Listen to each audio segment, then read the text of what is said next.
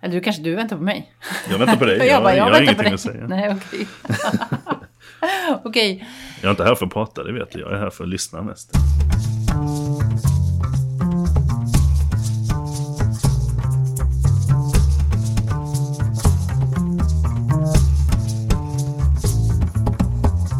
Hej alla glada ressugna människor och välkomna till ett nytt eh, härligt avsnitt av eh, podden Tur och retur. Som handlar om resor. Och eh, ja, det har inte kommit så många avsnitt på det sista och det är för att vi inte reser så mycket. Eh, I alla fall inte utomlands och jag gillar ju att åka utomlands men har fått nöja mig med Sverige i sommar. Och med, idag har vi Per-Ola Mjömark, en favorit. Oh, tycker du det? Vad trevligt. Ja, men det, det är många som har hört av sig och tycker att du ska komma tillbaka. Oj, oj, oj. Hela, hela två, tre personer kanske. Och det brukar vara lite svårt att få dig att komma tillbaka eftersom du kanske be, befinner dig i Minsk eller något annat ställe. Så här. det har du, ju hänt. Att du reser mycket, men nu måste ju du också vara kvar i Sverige. Ja, på gott och ont. Vad eh, har du varit i sommar? Det har varit väldigt mycket... Är det svemester eller staycation man säger? Ja, både och lite. Ja. Um, staycation är kanske mer när man är hemma, hemma i närområdet och så. Men det har jag faktiskt, eh, det har jag väl varit mycket. Eh, I södra Stockholm. Eh, jag har varit i Bohuslän, det var trevligt. Eh, jag har varit nere i Skåne lite grann där jag kommer ifrån också, det har också varit trevligt. Men jag har inte lämnat landet sen i mars, tror jag. I mars var jag i Minsk. Hur känns det då? Och inte ha lämnat landet eller? Men det är ganska skönt ändå. Jag, jag har, tidigare har jag haft så lite FOMO. Alltså att man, eh, jag måste åka någonstans. Eh, det har inte jag känt nu för jag, man har inget val liksom. Mm. Jag har nog tänkt ungefär likadant. Att jag undrar ibland om jag reser för att jag verkligen vill resa. Eller om jag reser för att det är någon typ av FOMO inblandat. Eller någon typ av status som gör att man känner att nej men nu reste de till eh, Amsterdam över helgen. Nu måste jag också åka iväg. Sådär. Att man drabbas, istället för att man tävlar om vem som har- den nyaste bilen så tävlar man om vem som har den coolaste resan. Typ. Det har varit väldigt bra för min plånbok måste jag säga. Alltså det, Ja, men det är samma här. Mm. Och eh, jag gjorde ju någonting helt annorlunda i sommar. Jag ehm, fick ställa in mina resor och beslutade mig för att ta ett vanligt sommarjobb. Ett kneg. Ett kneg. Vilket har gjort att jag har haft den bästa sommaren på många, många år. Ehm, Jag åkte till min hembygd i Dalsland och tog ett jobb på ett hotell som jag fick kontakt med som jag tyckte var helt fantastiskt. Som heter Upperud 9 kolon 9. Ehm, Jag följer dem på Instagram faktiskt. Mm, det här är superhärliga människor. Och när jag var där och gjorde ett annat jobb så frågade de bara mig, eller jag sa att jag kanske skulle ta ett jobb. Och de bara, du kanske kan jobba här? Jag bara, ja, kan jag väl. Så jag var där hela sommaren, jobbade på det här hotellet, var otroligt bra. Gjorde inte av med en krona, tjänade pengar och hade ändå en sån fin semester för jag fick bo på en båt. Just det, du fick bo på en båt. Eh, och det var... Det var, Var det en stor båt förresten? Eller var det en... Ja, men det var en sån här holländsk kanalbåt. Ja, ja, ja, vet typ inte. en Dutch barge eller vad det heter typ. Ja, men sån, den ser ut som en, liksom en padda, den är ganska lång, avlång. Ehm, ser ut som en båt, gjorde den i, i barnböckerna när man var liten, typ så här halv, halvrund. Liksom. Ehm, innehöll allt man kunde tänka sig. Det var liksom dusch, toalett, ehm, tv, kylskåp, frys, diskmaskin, allt på en så extremt eh, kompakt yta. Så egentligen var det som att bo i en väldigt liten lägenhet fast man bodde på vattnet. Vilket gör- Compact living. Super compact living. Det var, äh, det var helt fantastiskt. Den kanske var, jag vet inte, 15 meter lång, kanske 20 meter någonting. Vad blir det i fot? Va? Vad blir det i fot? Ja, du, det har jag ingen aning om. Jag vet inte, 10, 30? Ja, man brukar väl gånga det med tre Ja, men eller hur. Ja. Ja, det var i alla fall helt otroligt eh, härligt tyckte jag. Men eh, du har ju också köpt båt, eller hur? Ja, jag fick en liten sån här... ehm, jag har ju alltid tyckt om båtliv överlag sådär. I alla fall i teorin. Eh, för att eh, ja, men jag gjorde värnplikten i flottan och så vidare och så vidare. Så, så jag kan ju köra båt liksom. Eh, men sen den här sommaren kändes det som rätt läge att skaffa en båt. Jag, jag var inte den enda som tänkte det heller. Nej, så var det va? Ja, så var det verkligen. Det har man märkt också när man varit ute och puttat med båten lite grann. Att eh, det är en hel del som är ute och eh, gör sin grej. Så. Speciellt i Stockholm i alla fall, i Mälaren där min båt ligger nu. Eh, men det har varit väldigt kul. Ja, men det roliga är att när jag, jag var ute med båten kanske en handfull gånger i sommar. Och nu, har- nu har jag, jag ska inte säga att jag har tröttnat på det, men nu är det lite så här, "Ja, nu har jag gjort det. Nu mm. börjar jag fundera på vad jag ska göra nästa säsong för att klå det här. Liksom. Så det... Mm. Du kanske ska tänka som jag tänker nu, att jag tittar ganska mycket på husbilar. Men vill du ha en van då, eller vill du ha mer typ en, så här, en klassisk svensk husbil med en liten duschkabin? Och... Um, jag tror att i, i fantasin så tänkte jag nog van. Uh, men man måste tänka på att det ska funka också. och jag tänkte att jag skulle använda den här främst som en, en produktionsbil. Det vill säga att när jag är ute och gör videoproduktioner och när jag gör fotoproduktioner så ska jag kunna sitta och retuscha och klippa video och sånt. Mm. Och jag, då behöver jag mer än bara en säng och en, en vask liksom. Mm. Eh, samtidigt så är det så att jag vill inte ha en stor husbil som är svår att köra. Så jag tittar på någonting som är under 6 meter Eh, hittat en jättefin som heter Puzzle Concord Compact. Som är, liksom, jag vet, det är en tysk, det, det, är en tysk fabrik som bygger om bilar. Liksom. Eh, som är byggd på en, jag tror det är en Peugeot Concorde i alla mm. fall. Där liksom sängen ligger uppe på ett loft liksom in till. Så att den är ganska hög bilen men den är kompakt. ja, superkompakt. Den är bara 5,40 lång så att man kan fortfarande köra stadstrafik med mm. den. Men den innehåller allt man behöver och man kan duscha om man vill och så vidare. Så jag, jag, tittar på det så. För jag, jag vet ju att det här med vanlife är jättestort. Kollar man på Instagram är det bara fullt med massa härliga bilder med folk som mm. kör de här vansen och de har byggt dem själva och, och sådär. Men tittar man på hur de är byggda så är det ju väldigt spartanskt. De har ju i stort sett en dunk för gråvatten mm. och en dunk för, för vanligt vatten. Och så såg jag ett, ett jättebra program på Youtube om sådär typ vanlife debunked. Mm. Typ att någon som sa att visst det är jättekul att bo i en van eh, när vädret är bra och man har saker att göra och sådär. Mm. Men det här var en amerikansk tjej. Hon sa att efter tre veckor i ett svinkallt Idaho. Mm. Liksom. På en industriparkering utanför Walmart. Ja, ja men precis ja. så är det inte så kul längre. Att, att det är precis som med allting annat. Att mycket av det som vi ser på Instagram och som folk tycker är härligt. Det är ju bara preppade bilder som inte speglar någon typ av verklighet. Är det sant? Ja, det Jaha. precis. Who could have known? Ja, ja. Så, så att eh, jag känner väl så här att jag skulle vilja lägga mig någonstans mittemellan. Och jag tror inte att jag skulle ha energin och kunskapen att bygga om en bil själv. Mm. Och jag vet inte om jag skulle vilja lägga den tiden på det. Så det, antagligen är det så att jag köper någonting lite äldre och modifierar det till mina behov istället för att jag tycker att det känns för jobbigt att börja isolera en buss och täta den och rostskydda den.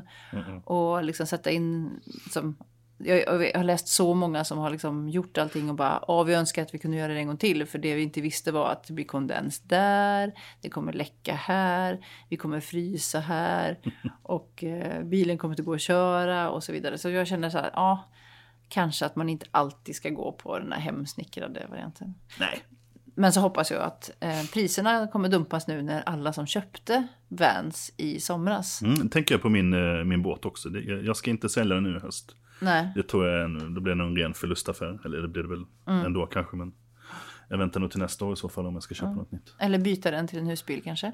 Eh, eh, ja, ja varför inte? Ja. Ja. ja. Mm. ja. Hur känner du annars med resebehovet? Känner du nu att det börjar, när det börjar lätta med restriktionerna och så utomlands, känner du att du skulle vilja åka iväg? Jag tänkte på det senaste helgen. Jag har en kollega på mitt, eh, på mitt jobb som var i Berlin över helgen. Liksom. Mm. Och man bara så jaha just det, man kan göra sånt. Det hade man nästan glömt. Eh, ja. Så då väcktes väl någonting igen att det hade varit skönt att åka. Men jag känner inget, det, det har varit ganska skönt att vara hemma i sommar också. Inte mm. Slippa tänka på det här ständiga vad man ska göra. I så fall tänker jag nog kanske mer på vad man skulle göra eh, nej så här, efter jul eller någonting. Om man skulle åka någonstans då kanske. Jag vet att du, du har ju varit i Sydafrika och det har, den tanken har slagit an hos mig lite grann också. Att man kanske kunde åka dit efter jul och om de släpper in en, det vill säga. Det, det mm. vet jag inte. Och det här är grejen nu att eh, president Ramaphosa gick ut häromdagen mm. och sa att eh, första oktober så öppnar de gränserna igen. Jaha. För det har varit helt stängt och lockdown där och jag eh, känner många som bor, bor och jobbar där nere och det har, varit, det har inte varit en trevlig period för dem. Liksom, så här, eh, det, man kan väl säga att de har inte samma eh, system vad det gäller eh, att ta hand om sin befolkning. Nej, som, de har ingen Tegnell heller. Nej, de har ingen Tegnell heller. Så det har varit väldigt eh, skakigt. Så här. Men mm. de inser också nu att så stor del av deras ekonomi bygger på turism. Och att det antagligen inte är turismen som kommer att sprida corona. Så att eh, de beslutar sig för att öppna gränserna 1 oktober. Men bara för ett visst antal länder. Så de kommer att presentera en lista på vilka länder som får Mhm. komma. Men sen är det ju en annan sak också. Att även om de släpper in så vill det ju till att UD tycker att det är okej att resa till Sydafrika. Mhm. För det är UDs rekommendationer som ligger till grund för huruvida man har en reseförsäkring som håller. Ah, så, ja, just det. Ja, Ja. Så att eh, även om man skulle få åka in så kan man inte räkna med att, att man faktiskt blir hjälpt av sin försäkring Mm. om, om någonting skulle hända. Generellt vill man gärna bli hjälpt av sin försäkring, tänker jag. Ja, Inte minst om man är utomlands. Så att jag avvaktar lite grann, men om allting går som vi hoppas Mm. i världen och det här dör undan sakta så tänkte jag nog åka till Sydafrika i januari Mm. igen. Är det Kapstaden då? Eller? det- Ja, det blir Kapstaden. Och Kan kanske... du bo på en båt kanske? Ja, precis. men men, det, nej, men det, blir, det blir nog Kapstaden med någon typ av roadtrip. Eh, och när det gäller valutan där också så är det att ehm, randen är ju mycket, mycket bättre för oss nu. Mhm. Säg att en rand kostade 70 öre när jag var där förra Mm. året. Nu kostar den 50 öre. Jaha, så det är motsatsen till alla andra valutor i princip, jag på att säga. Men Precis. Ja. Ehm, så det är ju väldigt bra. gud vad skönt. Ehm, och sen eh, bästa tipset då när det gäller att åka till Sydafrika är att om man kan åka i januari och framåt så ska man göra det. Mm. För det är otroligt dyrt att flyga över jul och nyår för det gör alla andra. Så en flygbiljett kostar i vanliga fall kanske 14-15 000 som billigast tur och retur. Men åker man i januari så får man den, får man den för 4, 4 5. Mm. Om man åker efter 13-helgen. Och det är också i januari som det blir som varmast. Som vi verkligen, om man är ute efter lite tropiskt klimat så är det ju i januari man ska vara där. I december är det fortfarande sen vår. Sådär, så att liksom, då är det svensk sommar. Men man kan fortfarande inte bada, eller man kan väl bada i havet, men det är lite kallt där, eller hur? Det är Atlanten liksom. Jättekallt. Alltså det finns vikar där det är lite varmare men generellt så, så får man nog räkna med att 15-16 grader kanske. Ja, För jag tänkte på det, jag, jag såg faktiskt en dokumentär igår som jag snubblade över på Netflix. Som handlar om en sydafrikan som blir kompis med en bläckfisk. Låter jättekonstigt. Men, men eh, han bor i Kapstaden och är ute och simmar varje dag med cyklop och sådär. Så blir han kompis med en bläckfisk. Och han är också fotograf, dokumentärfilmare. Så han, väldigt fin så här. Men jag tänkte att det enda jag kunde tänka på var att det där måste vara jävligt kallt alltså. Ja, jag tror att det är ett måste med, med våtdräkt. Han hade ju inte det, men han hade någon sån här att, eh, han är någon sån här galen människa som säger att Nej, men det, jag blir skärpt av kylan och eh, det är 90, alltså vet. Ja, ja, ja. Uh, nej, jag, jag har faktiskt badat en gång i Sydafrika. Mhm. Och det var inte så jättekul. Så jag håller mig nog hellre utanför vattnet. Då hoppar vi det. Ja. Eh, och apropå vatten så tänkte jag faktiskt eh, prata om vatten i Dalsland. För i Dalsland där jag jobbade i sommar, i Upperud. Eh, det var ju en fantastisk grej för många som inte har varit kanske i Dalsland förut. Att man började se sig om i Sverige efter alternativa resmål istället för att åka utomlands då. Så nu blev det en turistboom där i sommar och det var fantastic. Och Dalsland är ju ett sånt gömt landskap ehm, som Blekinge som du kommer ifrån. Nej, jag är inte från Blekinge. men Nej, jag- från- nej, Skåne. Men Jag jag, har hängt, jag har hängt mycket i Blekinge. Ja. Eh, alltså Blekinge är ju ingen, inget landskap man bara råkar komma till om man, inte, om man inte siktar. Liksom. Nej, men det, så det, är, det är inga tåg som går förbi i princip egentligen heller. Det är så här, man åker inte dit och, om man ska till Skåne till exempel så går ju tågen aldrig via i Blekinge. Utan man måste ju ta sig dit på andra sätt känns det som om, om man bor i Man måste ju verkligen vilja dit. Ja. Och det är samma sak med Dalsland. Att man har i regel ingen anledning att, att ta sig dit om, om man ja, möjligtvis skulle kunna snedda ner mot västkusten då. Mm. Men de flesta åker riksväg 45 som går längs, längs Vänern och det är en sån tråkig vägsträcka. Det är så. Det är som att åka över eh, slätten utanför Skara typ. Alltså det är platt, platt, platt, platt, platt och så några samhällen och så plötsligt är man i Värmland. Så de flesta som åker upp för att åka skidor i eh, fjällen, de passerar Dalsland och tänker vad är det här för skit? Mhm. Men den inre av Dalsland är otroligt vackert. Det är sjösystem, otroliga sjösystem. Man kan ju paddla i många, många, många mil. Både med och utan slussning. Är det Dalsland som de kallar för ett Sverige i miniatyr? Nej, det är det kanske inte. Jag har bara fått för mig det kanske. Ja, Jag har också fått för mig det, men jag är Ja, inte säker. nej, Men vi- tu- de tusen sjöarnas landskap. Är det så? Som, jag vet inte. Det är i alla fall väldigt, väldigt mycket vattenvägar. Och eh, ska, om man inte har gjort det innan så skulle jag verkligen rekommendera en att hyra en kanot eller kajak Mm. och åka runt och tälta. Det finns eh, också det som heter Dano, Dalsland Nordmarken, som har ett stort system av tältplatser så att man Mhm. Tältplatser med vindskydd och eh, en eldstad så att eh, det finns som bra ställen att sova på hela vägen. Sen kan man naturligtvis ta in på värdshus och campingplatser och sådär. Men just så här, lite wild camping i Dalsland det är inte fel. Nej, det låter kul. Och eh, eh, jag campade ju en stund i, innan jag åkte och eh, skulle dit och jobba. Och eh, ehm, du frågade mig vad jag hade för tips om man skulle åka så här och bo på en båt som jag gjorde. Och eh, mitt första och största tips är väl att ha inte med dig så himla mycket grejer. Och det är ju tur att både du och jag eh, gillar att resa lätt. Mm. Men den här gången så reste jag inte lätt. Mm, för att jag var tvungen att hålla mig till mitt träningsprogram i sommar. Och eh, jag hade inget annat val än att släpa med mig min 12 kilos kettlebell. Ja, det var ju smart. Mm, ja, eller ja, åka tåg med en kettlebell är inte jättelätt så. Nej, nej, men det är, som, det är som ett husdjur fast det rör sig inte utan man måste själv. Ja, lite svårt så. Så att det, var, det var väl kanske dumt men ja, så här, det var i alla fall bra för jag kunde rehabba mina axlar och har blivit mycket piggare och eh, starkare i kroppen av detta. Men eh, man kan väl säga att en nackdel med att bo på en liten båt i en liten, liten by som jag gjorde var ju att man blir ju the village idiot väldigt fort. Folk undrar ju vad man håller på med. För jag var en utbölning som bodde på den här båten. Men det fanns ändå någon form av civilisation där. Alltså. Var... Mm, jag bodde på en liten, det var en campingplats, eller det var en sån här husbilsuppställningsplats Ah, okej. där. Så det kom och gick människor och så här. Och varje kväll när jag stod och tränade med min kettlebell Mm. så hade jag en liten publik av människor ut- som satt utanför sina husbilar och Vad tittade. är det för kanonkula hon har där? Vad det Exakt, för och det var ju det som var grejen. De, kom, de såg mig komma bärande på den, jonglerade med den, gick bort. Men ingen vågade fråga något utan jag fick bara liksom någon slags passive stares. Mm. Sista kvällen så kommer, det, eh, kommer min hyresvärd förbi. Eh, och en annan, annan gubbe och sen så sa de så här. Ah, alltså det är en sak vi måste fråga dig. Vad gör du med den där gasoltuben egentligen? så hela, hela, Hela byn pratar om hela det. by- byn undrar varför jag har stått och jonglerat med en gasoltub. gasoltub. Det är inte så konstigt i och för sig om man inte sett en kettlebell så I don't know. Liksom, Nej, kan- det förstår man. Men jag tänker samtidigt att även om man bor på landet så vet man väl liksom vad... Ja, det var ju liksom lite allt möjligt folk som så här, men de tyckte väl att det var en, liten udda grej att, hålla på med och det kan jag ju förstå.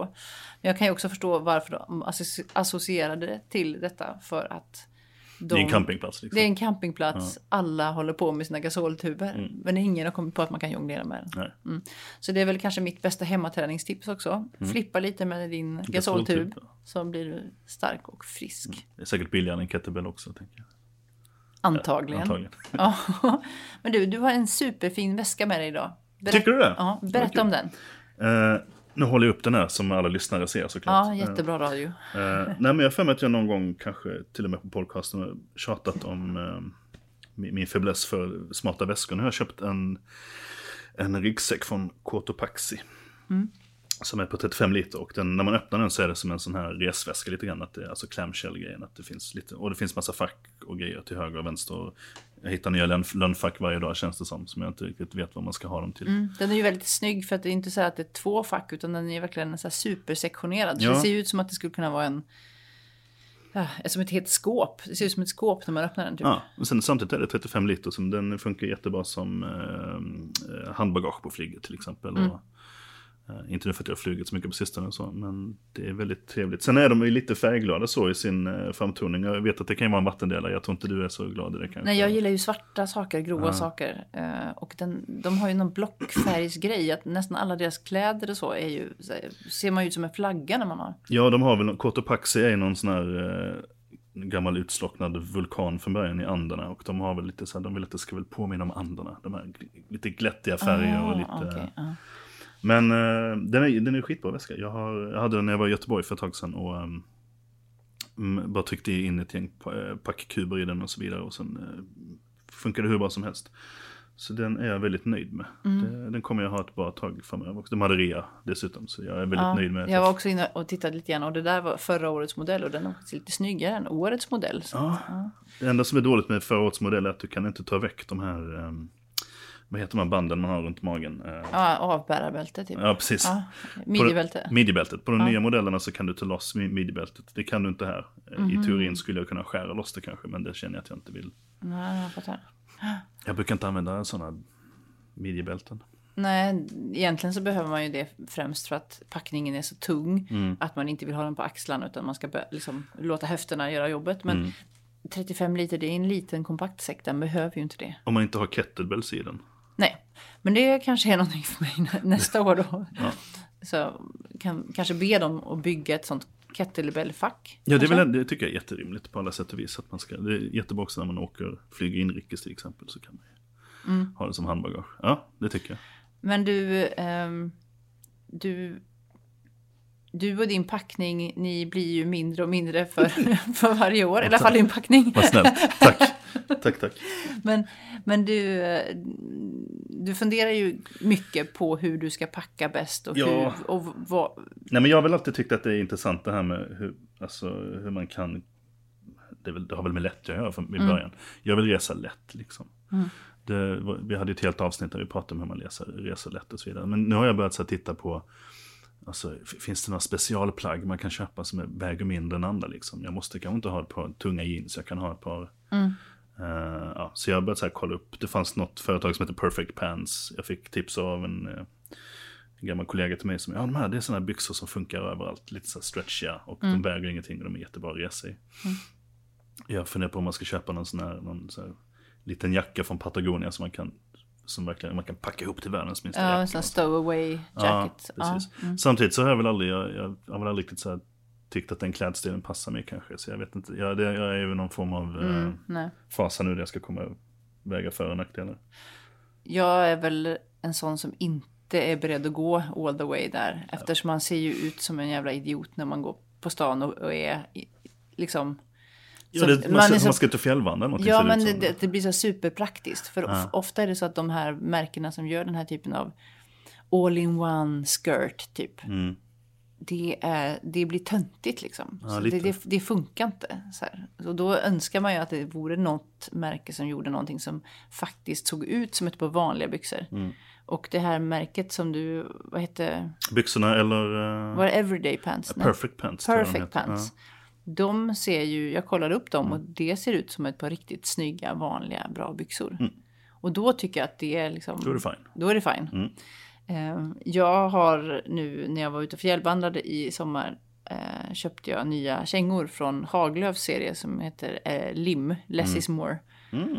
Eh, och de har också väldigt fina grejer. Jag kollar på deras vindjacka till exempel. Eh, är snygg. Det är väldigt dyra saker men det är så här att man kommer nästan undan med det för att det är tillräckligt snyggt för att ha i stan. Men det blir ändå så här, man ser nästan lite ut som en, eh, jag vet inte. Ja, jag, vet, det, det, jag tänker lite grann det som, eh, när jag, för några år sedan så läste jag till reservofficer. Och jag tänkte på att varje fjäder när man skulle åka hem så hade minst tre, tre fjärdedelar typ så här fjällrävenbyxor på sig. Det, det blev nästan som att man har en civil uniform på sig kändes det som. Det var så här. Jag vet inte, det är någonting. Dessutom, ska du gå på restaurang i en stad Mm. och så kommer du in med par Revolution Race-byxor liksom, eller på Fjällräven eller vad du nu har. Ja, det känns inte hundra. Och många av de här som de försöker, men det är liksom, jag ser ingen som har lyckats göra någonting som både är snyggt och som är funktionellt. Mm. Så det är... Alla som gör såna här ryggsäcks-kickstarters kan väl börja göra en kickstarter för eh, rim, rimliga byxor. Man kanske skulle jag. göra ett litet, eh, en liten lista på saker som vi tycker faktiskt är både snygga och, eh, Och rimliga. Och rimliga, praktiska. Liksom. Ja, det tycker jag är en jättebra idé. Men eh, än så länge är varken du eller jag redo att ge upp allting. Nej, nej, det är fortfarande jeans när jag flyger också. Liksom. Det är så här, jag, jag kommer inte sitta i mjukisbyxor. Sorry. Samma sak med shorts tycker jag. Att hitta på snygga shorts som inte ser ut som att man är på fjällvandring. Det är eh, ja, på lätta shorts. Det är svårt faktiskt. Mm. Och eh, det blev ingen melodiradioövergång nu. Men vi ska ju prata om andra saker man kan köpa när man inte är hemma utan när man redan är iväg. Vi ska prata souvenirer idag. Det var tanken. Ja. Ehm, Det var en, en extremt lång in, inledning men jag tänkte att vi behövde catcha upp här Ja. nu ordentligt innan, ehm, innan vi drar iväg på, på dagens ämne. Ja.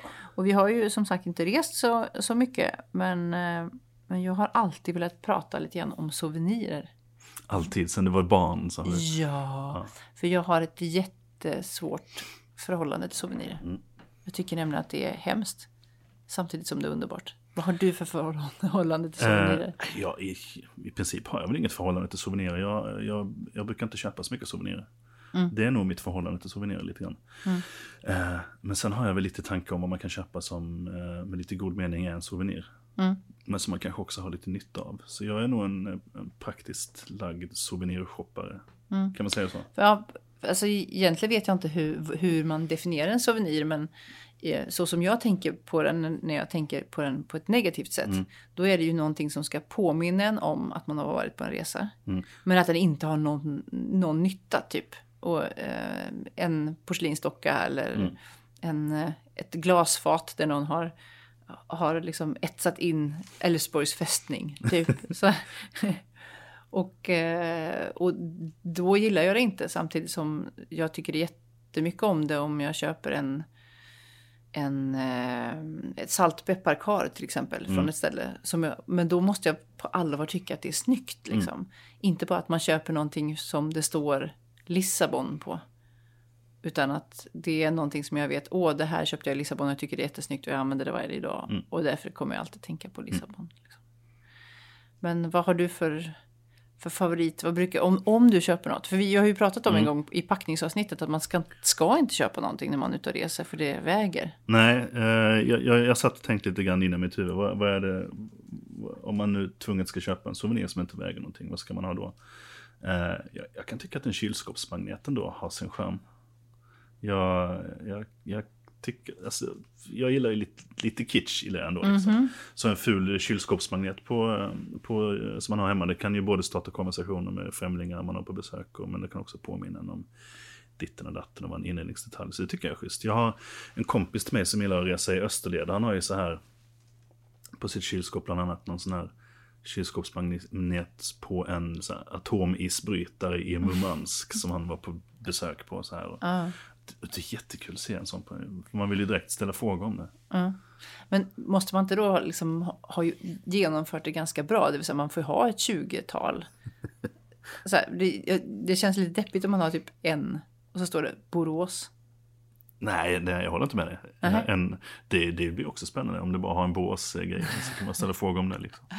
Nu, är, det- nu är väl jag fel person att prata om det här med eftersom jag är av åsikten att det inte ska sitta några magneter på kylskåp. Hur kommer det sig? Varför? Det är inte snyggt. Det, det, det, kan det ju vara. Sen har jag ett sånt här inbyggt kylskåp, du vet, och då går ju inte det ens. En sånt här fräckt kylskåp eller? Ja, nej, det är inte vanligt, men det är bara att det är en sån skåpslucka på. Jaha, Och så då det är kan ingen, man inte... ah, inga magneter där nej. Nej, så man, det liksom går inte. Men då blir jag, det svårt. Jag, det tycker, men det som är bra med dem det är att de inte väger någonting. Precis. Och de tar ingen plats. Nej. Nej. Så det tycker jag är en bra souvenir. Annars så, så um, tänker jag väl att det jag helst har med mig det är någonting som jag kan äta eller dricka. Det vill säga det behöver inte vara så beständigt. Mm. Ehm, så jag tycker att, eh, ja, kanske inte mat, är väl, det är så svårt att dra med sig en stek hem kanske. Eller en fårfiol eller någonting sådär. Men eh, kryddor köper jag ganska ofta.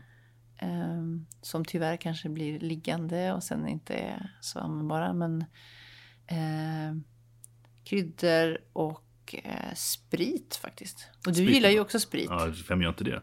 Eller, ja, det finns Eller det. vin, sprit, dryck. Ja, nej, men jag tycker alltid det är kul att köpa med sig någon lokal eh, dryck. Um, ja, men till exempel så när jag var i um, Transnistrien med ett gäng kompisar, alltså det här utbytarrepubliken i Moldavien. De, är ju, de var ju kända för sin konjak. Så då måste man ju köpa på sig lite konjak där tänker jag innan man åker hem. Och det kan man bjuda vänner på sen. Och, eh, så det blir, det blir till gl- glädje och gagn för många. Så jag försöker alltid få med mig någon lokal sprit om det går. Eh, Problemet är ju att packa den. Jag har ju såna här bubbelplastpåsar som man kan...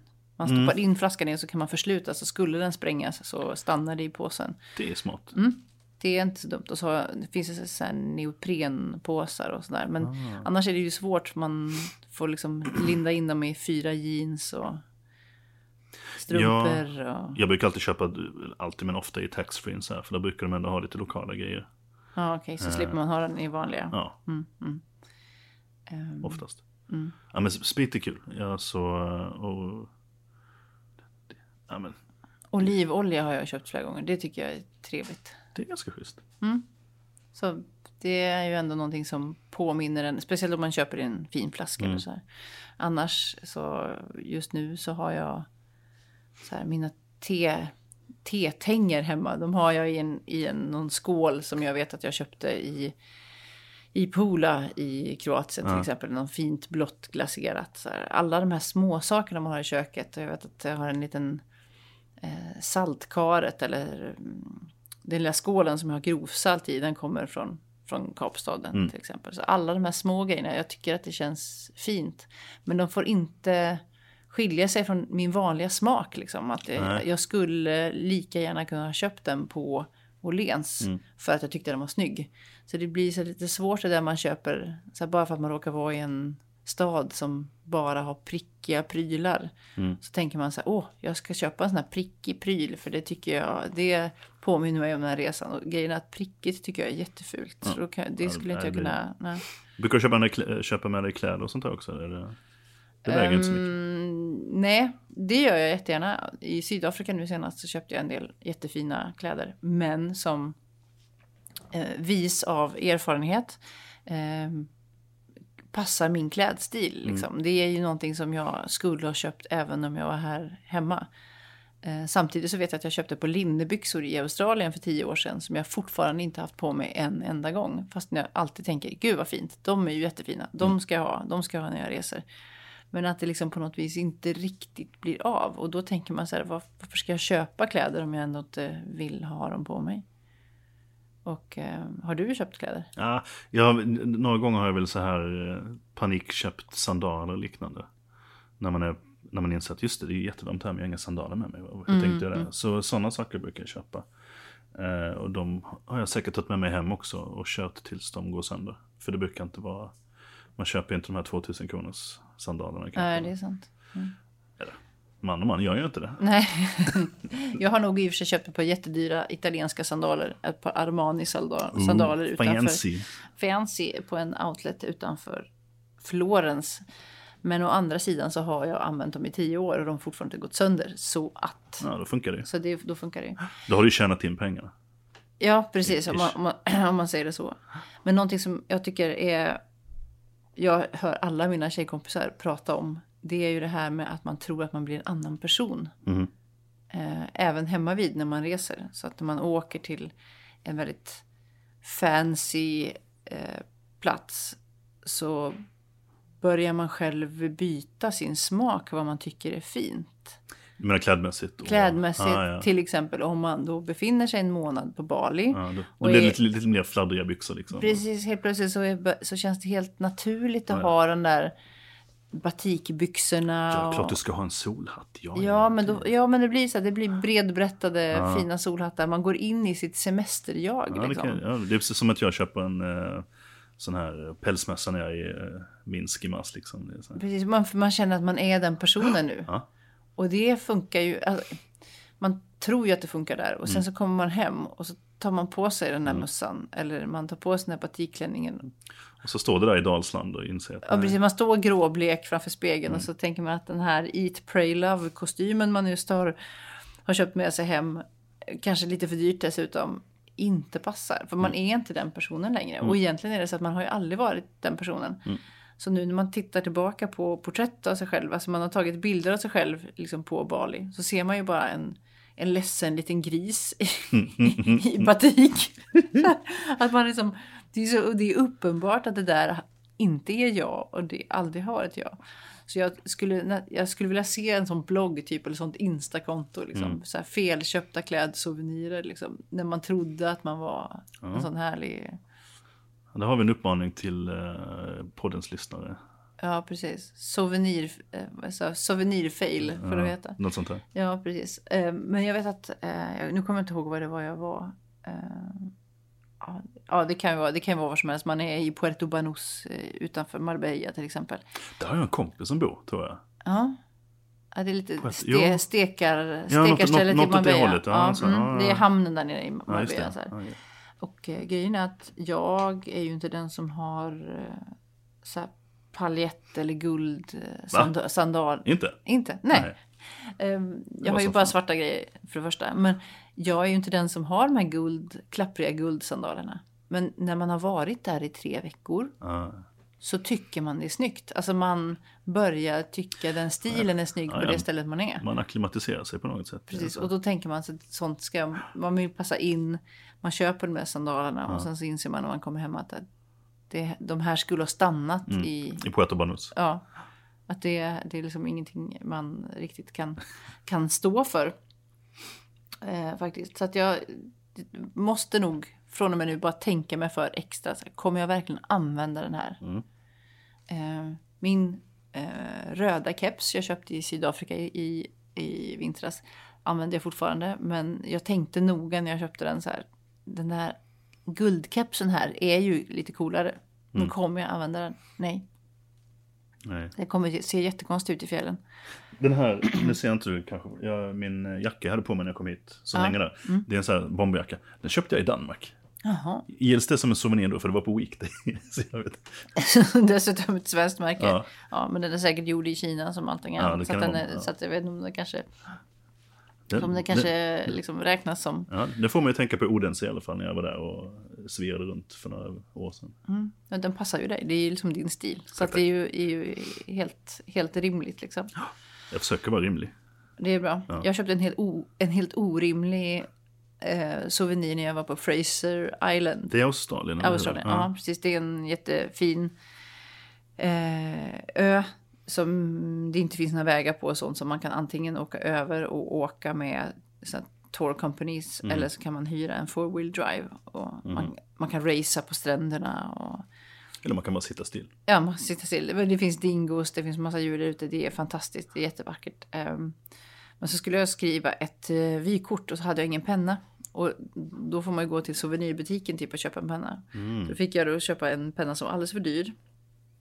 Som var fruktansvärt ful, som jag fortfarande har kvar. Och jag kan inte slänga den för att den var så dyr när jag köpte den. Vad kostar det? Jag vet inte, kanske så här 60-70 spänn eller något. Ja, det är, ja. Alltså för en enkel kulspetspenna. Det är en sån här man kan byta stift på fyra stycken. Ja. Rött, blått, grönt och något annat. Mm, och så hänger en jätteful plastfisk i en kedja från toppen. och så är det en sån här, alltså den är genomskinlig i toppen och sen så är det vätska där inne. Och så, så Oh. åker det omkring Oh, nice. små lösa fiskar där Ah, inne. kitschigt Så och nice. Det är Ja. fruktansvärt kitschigt. Den var jätte, jättedålig men jag kan inte med. Ja, Jag skulle kunna tänka mig att få den som present kanske. Den verkar fräck. Ja, det kanske. Jag kanske ska lotta ut den till en lyssnare och Ja. se om det är någon som vill ha, ha, ha något fint. Men har, du, har inte du några helt värdelösa souvenirer? Jo, det har jag säkert jättemånga. Uh, en som jag tänker på. Det var, till mitt försvar så var jag ganska ung. Eh, Jag var 12. Eh, men jag, när jag var 12 så var jag på eh, Sri Lanka med min mamma.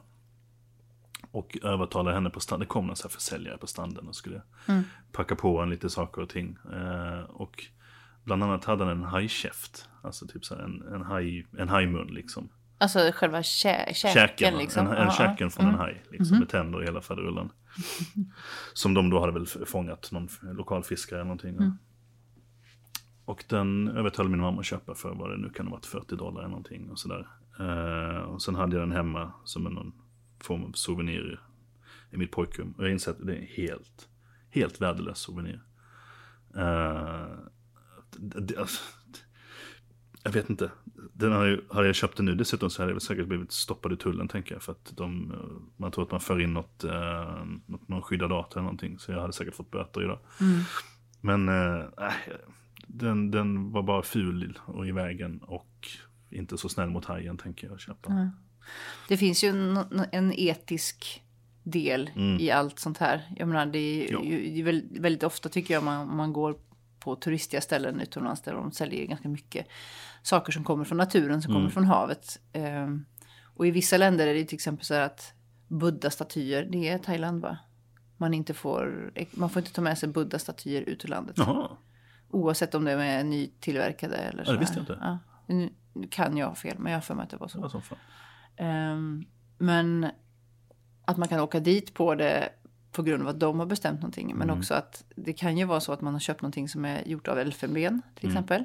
Och det är inte okej. Mm. Ehm, förhoppningsvis är gjort av plast istället. Eh, men också som till exempel en som fiskkäke. Det kan vara en utrotningshotad art. Ja. Det är ganska vanligt att man ser att det går att köpa olika typer av ehm, vad ska jag säga, alltså någon typ av så här, statyetter och sånt som man, man har, de har byggt av ehm, snäckor och eh, koraller och sånt. Och, Som bryter ner korallrev och så här. Det är dumt. Ja, det är jättedumt. Ja. Jag antar att det finns någon lista nå- online någonstans. Ja, som säger, det här kan man inte, som inte köpa. Men jag tycker man borde nog kanske vara lite försiktig med vad man, vad man köper och tänka på om det är möjligtvis någon, någon eller något som har farit illa. Ja, men gud, jag, jag, jag skäms fortfarande för den här i käften. Fast Har du kvar den? Nej, det tror jag inte. Jag vet inte fasen vad den är i så fall. Den kanske ligger i någon eh, låda i något förråd eh, hemma hos min ömma moder. Det vet jag inte. Det låter som någonting som skulle kosta jättemycket pengar på någon trendig inredningsbutik på Södermalm. Ja, kanske. Det brukar alltid vara så här att kom- ett tag så var det så himla populärt att ha rådjurshorn på väggarna. Ah, ja, det kanske det är. Och så här, ja, när man kommer från glesbygd där man han, liksom, där det var mycket rådjurshorn på väggarna på grund av att alla jagade. Mm. Alla typ, jagar, så, ja. så var det liksom inga konstigheter egentligen. Men det är ju lite makabert att ha djurhorn på väggarna. Ganska snart så blir det ju så trendigt så att det började tillverkas rådjurshorn i plast som man kunde köpa och lite, hänga upp. smartare. Men då är det det ännu konstigare. Liksom, varför skulle man liksom glorifiera jakt och sen ändå inte ha den riktiga trofén? Så här, det blir så lite, lite konstigt. Så. Jag kommer att tänka på en annan souvenir jag har hemma också. Som är, som, jag har faktiskt inte köpt den själv. Eh, men det går tillbaka till min den här lilla fäblessen för östra Östeuropa och så vidare jag har. Men eh, jag har en kompis som kom hem till mig någon gång. Om jag kan ha haft någon födelsedagsfest eller någonting. Hon, hon är halvryska, hon bara hade med sig en, så här, en ukrainsk trädocka. Som föreställde en kvinna i ett huckle. Eh, och den var, vad kan den varit, en halv meter hög eller någonting. Eh, I ett enda stort trästycke då liksom och målat så här. Eh, fantastiskt ful. Eh, men jag fick ju den i present så jag visste inte vad jag skulle göra med Nej, den. nej. Så jag var, ju, jag var ju tvungen att tacka och ta, ta emot den och säga åh, åh tack. Och för, så försökte jag, var det så här under ett års tid, jag försökte ställa den på olika ställen i lägenheten. För att, ja, men här kanske den passar. Nej, Nej. inte alls.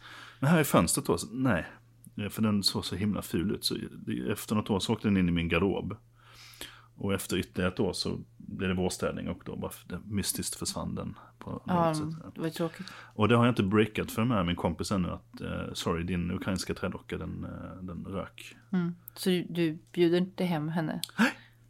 Nej, det Hon är kommer, hon kommer gå och plira och titta efter den och se bara var jag den är vill. någonstans. Så köp, summa summarum, vad är sensmoralen? Köp inte fula trädockor. Nej. Det är samma som min mamma, hon älskar porslinsdockor liksom. Hon är ju lite till åren kommen, men hon, alltid när hon åkte på semester på 70-talet så kom hon hem med någon sån här spansk porslinsdocka med någon, Mm. någon gubbe med kastanjetter och eh, någon flamenco-tös. Och det var så här, eh, och till slut så var ju hela hyllan fylld med det. Mm. Och, jag vet inte. Det, det, jag då är det bättre inte. med en kylskåpsmagnet, tänker jag. Jo, men precis. De har ju åtminstone en nytta. Man sätter ju fast saker med dem. Ja, Ja. magneterna, inte Magnet- porslinsdockorna. nej, nej, nej, nej, det är sant. Men eh, eh, jag tror också att jag har fått en del sånt där. Typ någon, någon eh, på- solfjäder. jag En sån höll- solfjäder. Jag höll på att säga kastanjetter. Ja, det är ungefär samma sak. Ja. Men en sån solfjäder, Ja, en solfjäder, ja. i, i plast av, av någon kompis. Det kommer jag ihåg när jag var i, när jag var i Japan första gången för många år sedan. Eh, 2009 kanske. Eh, så om man går på stan och så eh, Mm. i Sverige så kan man få så här reklamblad i näven. Men där får du oftast en så sol, enklare solfjäder i näven med Aha. reklam på. Alltså Ah, okej. den är gjord av Ah. plast och papp. Liksom, så här. Men jag samlade på mig ett gäng sådana. eh, Eftersom jag var där en hel sommar och gick på stan mycket. Så till slut hade jag typ så här 20 solfjädrar. I, visserligen reklamsolfjädrar som jag tog hem. Och de har jag fortfarande hemma. Mhm. Och har tänkt att jag ska göra någonting av dem. Men det har inte blivit av liksom. Mm. Räknar du dem som en souvenir? Det får man väl göra ändå. Liksom. Ja, eller hur? Ja, jag tänker att det Även om jag inte har betalt för dem så har jag ju tagit hem dem. Och... Ja. En souvenir måste inte kosta. Nej, det är sant. Jag har ehm, haft, fått ganska mycket sånt där. Om man är ute och reser mycket i jobbet så får man ju mycket presenter. Mhm. Så. Eh, och det bästa tycker jag är ju när man får en flaska vin eller sprit eller någon... Lilla suput. Ja, precis. Nej, men någonting som, eller en, en ask med kakor eller en chokladask eller bara någonting som går att äta. En liksom. skånsk lökkorv. En skånsk lökkorv. Mm. Som, ja, men det hade varit något faktiskt. Det hade jag nog faktiskt tyckt var väldigt, väldigt trevligt. Ja, ja. Mm. Men jag tycker ofta när man är ute och eh, det här har hänt när jag har varit ute eller när jag var ute med min exman och, och reste. Som, min exman är författare. Fick otroligt mycket böcker. Mm. Och eh, böcker kan ju vara en jättefin souvenir om ett, man kan läsa dem. Mm. Om de är på ett språk man förstår. Mm. Eh, Två, om man själv kan läsa också. Om man själv kan läsa är en bra grej. Men jag förstår att alla platser man kommer till, att de, att de som är där är väldigt, väldigt stolta över sin stad. Mm. Eh, men till varenda liten håla vi kom till så fick man liksom stadens, som stadsboken mm. typ. Så här, stadens historia. Ja, ja. Och det är så här 450 sidor om, om Regensburg eller 450 ja. sidor om, om en förort till Budapest. Är, alltså vad ska man med den till? För det första har man ju en helt fullsmetad um, väska redan. Mm. Eftersom vi gillar att resa då lätt. Du kan, man, här. Kan, man, kan man inte få en pdf istället? Ja men exakt, skicka pdf-en ja. tänker jag. För att jag förstår att de har jättemånga böcker över också för att mm. de får inte de här sålda och sådär. Men man har en, en ryggsäck på 35 liter mm. och så får man 800, en fotobok med 800 sidor om norra Polen. Ja, typ så. Och jag vet inte. Så... Slakteriföreningens historia i Krakow. Mm, exakt. Ja. Så, så det är ganska många hotellrum som har fått en efterlämnad bok. Ah, eh. du, är, du är som de här gideoniterna som lämnar en bibel på hotellrummet. Fast du gör lite... Precis, om det är någon som har sett en, olika typer av fotoböcker. Men, ja, då är du. Ja, men böcker är, alltså jag tycker det är, det är svåra souvenirer. Och jag vet också många som Eh, om man själv är en sån som, som tvångsmässigt köper då kylskåpsmagneter eller, eh, eller boho chic eh. Jag vill bara få det record. Jag köper inte magneter tvångsmässigt. Det, nej, bara, det, okay, bara, det bara händer. Det bara händer, ja. okej. Okay. Om man är en sån som köper det så vet jag många som köper böcker mycket. De tänker så här, oh, du gud den ska jag läsa, jag ska fördjupa mig i historien här. Mm. Och sen så blir de där böckerna aldrig lästa. Det är därför det finns så många sådana böcker på second hand-affärer, tänker jag. Ja, det kan mycket väl vara så. Mm. Samtidigt, jag brukar köpa böcker när jag är ute och reser för att jag inte har någonting att läsa. Liksom. Och då blir det lite som en souvenir också, man får med den hem. Mm. Men då är det ju en bok som du ändå tänkte ja, att du precis. skulle vara intresserad av. Du ja. köper väl inte en bok om, som handlar om, nej, om det... lippisanerhästar i... I. Eller vad det nu... Nej, absolut inte. Nej, det har du rätt i. Nej. Och då tycker jag att det kan vara okej. Okay. Mm. Mm. Men eh, ja, pdf nästa gång. Eller skicka med, skick med ett USB-minne med, ge, med... Ge länken till Wikipedia-sidan bara. Så. Ja, men precis. Jag, jag, läste någonstans idag, att, eller idag i veckan var det att eh, det är någon som hade räknat på det här, att eh, på en stad tjänar i, eh, alltså, om det, om det är en stad som har en väldigt bra Wikipedia-sida om staden, mm. så någon som hade räknat på vad det är värt så här i eh, reklampengar, rena reklampengar och så vidare. Okay. Och kan vara ganska mycket ändå. Och att det också kan boosta turismen om det faktiskt, om den specifika staden har en välfylld Wikipedia-sida. Då kan det vara så att fler åker dit liksom. Wow. Så det, det finns... Uh, Där hör ni alla som jobbar inom turism. Ja, ni vet jag, jag, jag, vet inte, jag hade ingen poäng med det här riktigt, men jag bara kommer att tänka på det. Det finns, ett, det finns ändå en tanke där att man ska se till att den lokala Wikipedia-sidan är välfylld och korrekt och har mm. mycket information. Då är det fler turister som åker dit. Mm.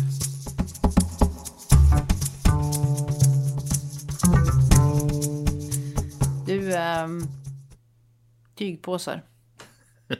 det är bara souvenir också. Jag har alldeles mycket tygpåsar hemma när jag... Uh, det är så himla lätt att köpa på sig en tygpåse. Mm. Om man glömmer att ta med sig en daypack eller vad, vad det nu kan vara. Um, jag har ett helt jäkla berg hemma med tygpåsar jag köpt utomlands. Så här. Jag med. Uh, uh, uh, jag tycker det är bra med tygpåsar. Det är en bra souvenir men det blir för mycket. Speciellt när man får så mycket här. Ehm, jag menar, de flesta event man kommer på, då ja, får man ju numera en tygpåse. en tygpåse. Och jag använder dem till allt möjligt. Jag har tygpåsar från skönhetsevent, jag har den från eh, ja, kamerabranschen och sånt. Och det är ju jättebra. Mm. Och jag gillar dem verkligen, för jag har alltid en tygpåse med i packningen. För att kunna eh, liksom bära med mig saker på stan. Kettlebell. Kettlebell, ja, ja precis. Ja. Nej, men, jag, nej men jag har faktiskt ganska ofta min kamera i en tygpåse. Ja, för att då ser inte det dyrt ut och då blir inte jag rånad på det samma... Det är också positivt. Ja, det är väldigt positivt. Men, men eh, som sagt, det, det, har liksom blivit lite mycket. Men för att om man går in och ska köpa en souvenir på något ställe så är det också i regel ganska prisvärd. Det är ju en prisvärd souvenir. Ja, det är det absolut. Men man kanske behöver tänka sig så här, behöver jag den här tygpåsen? Fast vad... Behöver man eh, en kettlebell? Nej, men Nej. behöver man... Det finns mycket man inte behöver men som man köper ändå kanske. För att det, är så här, det, det är inget fel med att köpa lite onödiga prylar ibland tänker jag. heller. Det- Nej, det är sant. bara Ett, den väger ingenting och två, man kan bara ha, ha, ha den och bära mat i. Sen glöm inte att den viktigaste souveniren, den väger ju ingenting. Och det är upplev- Min, minnen. minnen. Ja. Och eh, ja, foton till exempel. Ja. Det är väl en bra souvenir. Och de väger bara i megabyte liksom. Så det, Och man kan faktiskt tillverka en egen souvenir om man tar sina bilder från en viss resa och gör en liten fotobok av den. som väger. Som, men man behöver ju inte släpa hem den. Jag bara tänker att om man då verkligen vill ha. För vi är ju lite dåliga numera på att eh, ta hand om våra bilder. Att vi tar en himla massa bilder. Och sen så till slut så bara försvinner de in på någon hårddisk. Eller försvinner in i telefonen om man orkar inte rensa. Eller man blir av med telefonen och har inte gjort som någon, någon backup och sådär. Och då, då blir det ju inte direkt så att man sitter och bläddrar i de där bilderna. Om man då kanske inte har en reseblogg som man, som man kan... Ja, men jag har börjat, jag blivit bättre på det. Det är för att jag för några år sedan började backuppa alla mina bilder på, hos eh, Google. Och då, får jag, då kan jag se väldigt lätt se vad man gjorde för, på samma dag för en, två, tre, fyra, fem år sedan till exempel. Mm, det är sant. Och du har fått mig så här återknyta till många gamla bilder, det är väldigt kul. Eh, Ja, för just det, för man får ju också en liten en tillsägelse från Google. Så här, "Vad- det här gjorde du för fem år sedan. Det, är, exempel, ja. ja. det är roligt. Och lite läskigt på en och samma gång. Det är lite läskigt. Plus att också att de, de har ju så ansiktsigenkänningsteknik. Mm. Så de ser ju vem, de vet ju vem alla mina vänner är i mina bilder liksom. Mm. Och den datan gillar ju de säkert. Så det, Precis. ja, ja, ja. Men annars så att göra en liten fotobok är ju inte så dumt. Och dessutom kan vara en kul present när man kommer hem. Mm. Om man har varit iväg med någon så kan man ju göra en, liksom, en sån kompisbok liksom, och skicka till någon. Ja, Jag tycker att det är ganska nice. Det är en kul idé, kanske man skulle göra. Ja. Så jag tycker nog att man kan räkna det som en liten souvenir. ja. Mm. Har vi någon mer kul? Souvenirrelaterade, nej jag tror jag får tur med det mesta jag behöver prata om souvenirer faktiskt. Jag, jag, jag är nyfiken på vad som blir nästa kylskåpsmagnet. Var den kommer ifrån, det kanske blir något sydafrikanskt va? Menar du för dig eller? Ja. Eller så får jag väl köpa en biltong eller något sånt, vad heter det? Det är väl biltong, Biltång? Ja. den här torkade köttet de har i Sydafrika. Mm. Och det saknar jag oerhört mycket. Och jag vet att man kan köpa, jag har googlat lite, man kan köpa biltång här och var. Men det är inte alls på samma sätt som i, Du menar att det är dyrare? ja det är det ju. Men alltså, det är ju egentligen som beef jerky som är liksom någon amerikanskt torkat kött.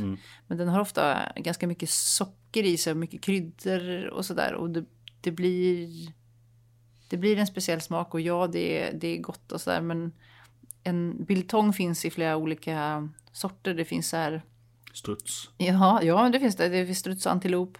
Alla de här goda. Ehm, De flesta är ju um, ungefär som beef jerky. Att de är liksom lite halvtorra på något vis. Liksom. Men sen finns det de som är alltså, riktigt, riktigt torkade. Som nästan är, alltså de, de är fjäderlätta, väger ju ingenting. Och när man tuggat på dem en stund så, så det blir lite fläskkotlett. Typ. Men, men jag tycker att det är bra. Det är superbra extra näring och jättebra att ha om man är ute och hajkar och sådär. Så jag önskar faktiskt att man kunde köpa mer biltång i Sverige. Jag, måste- med. Mm, jag, jag måste hamstra det nästa gång. Eller kanske börja... Man, jag är lite sugen på att starta någon typ av webbshop med någonting. Alltså importera saker till Saras Sverige. Mm. Precis. Men då, Biltång är faktiskt någonting som jag skulle kunna tänka mig att och sälja. Också att eh, i Kapstaden så finns det också otroligt mycket... Alltså det är en, det är en stad där det finns väldigt mycket media och det är mycket filmindustri och allt så, eh, sånt där. Så, men också att modindustrin är, är stor där. Så att det finns väldigt mycket modeskapare som gör jättemycket snygga kläder som skulle gå hem här väldigt väl. Också smycken, heminredningsdetaljer. Det är ju extremt hipstrigt i Kapstaden. Då kan du ju sälja från din van då sen. Ja, eller hur? Som en, som en dammsugarförsäljare fast du kör. Men precis. Ja, men det är här så- biltong och batik. Och apropå det, så när man åker omkring i, i många länder så ser man ju eh, ofta då människor som säljer sin egen konst eller säljer sånt som souven- souvenirer, så hötorgsmålare helt enkelt. Liksom. Eh, men också många mm, individer som, har, som försöker försörja sig på att tillverka armband, halsband Och det där är ju konstigt för de ser ju likadana ut världen över. Liksom. Det kvittar om du köper ett halsband på gatan i, i, i Durban i Sydafrika eller om du gör det i Bali eller om du gör det liksom, i Norge. Det Bås. Ja, men, ja, men ja. Det sitter ju samma typ av person Mm. som säljer samma typ av örhängen Mm. oavsett vad man är. Och då vet jag inte riktigt så här, är det en souvenir då? Nej, det var en existentiell fråga. Ja, det vet jag faktiskt inte. Det- Jag bara känner att det blir det blir eh, lite likadant. Att jag tänker att det blir också vissa typer av uttryck finns ju överallt. Som Ja. att till exempel eh, det som ser hipstrigt ut i Kapstaden ser precis likadant ut i Vancouver.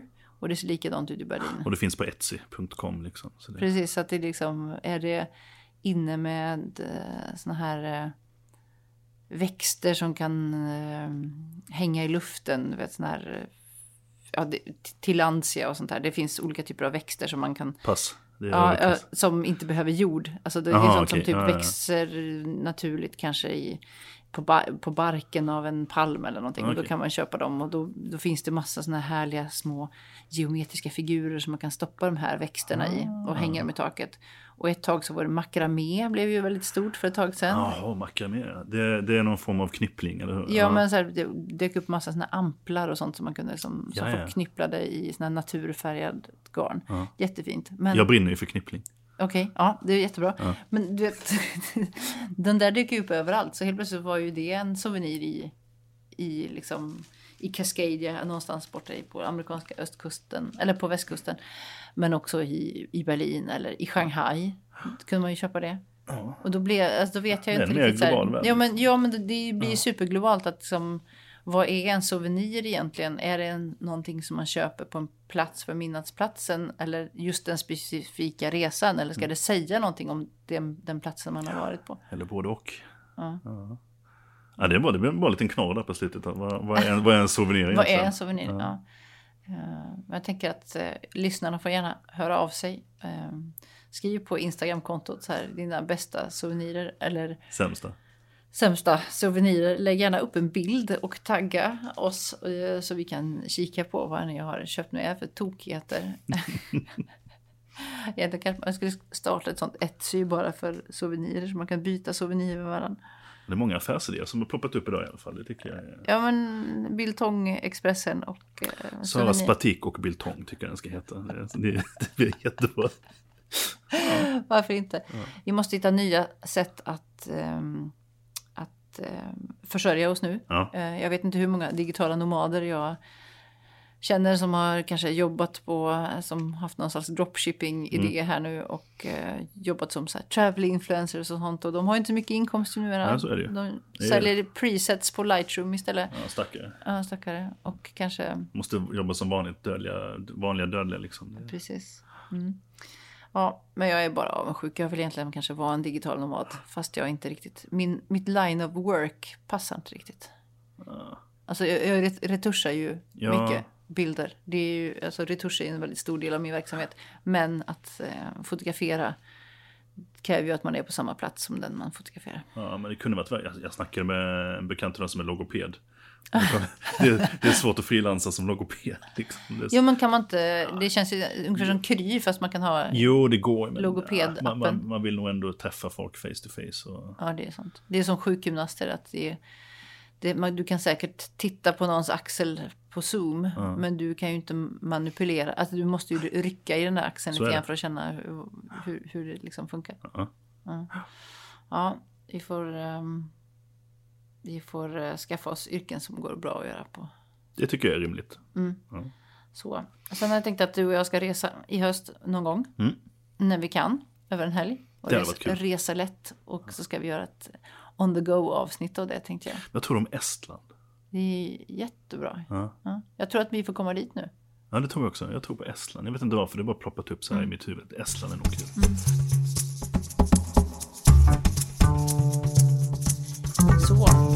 Då tycker jag vi stänger butiken Nu för idag. st- stänger vi biltongbutiken. Nu stänger vi souvenirbutiken Ja. och så hörs vi snart igen. Ja, bra. Toodaloo. Tu, tack och hej.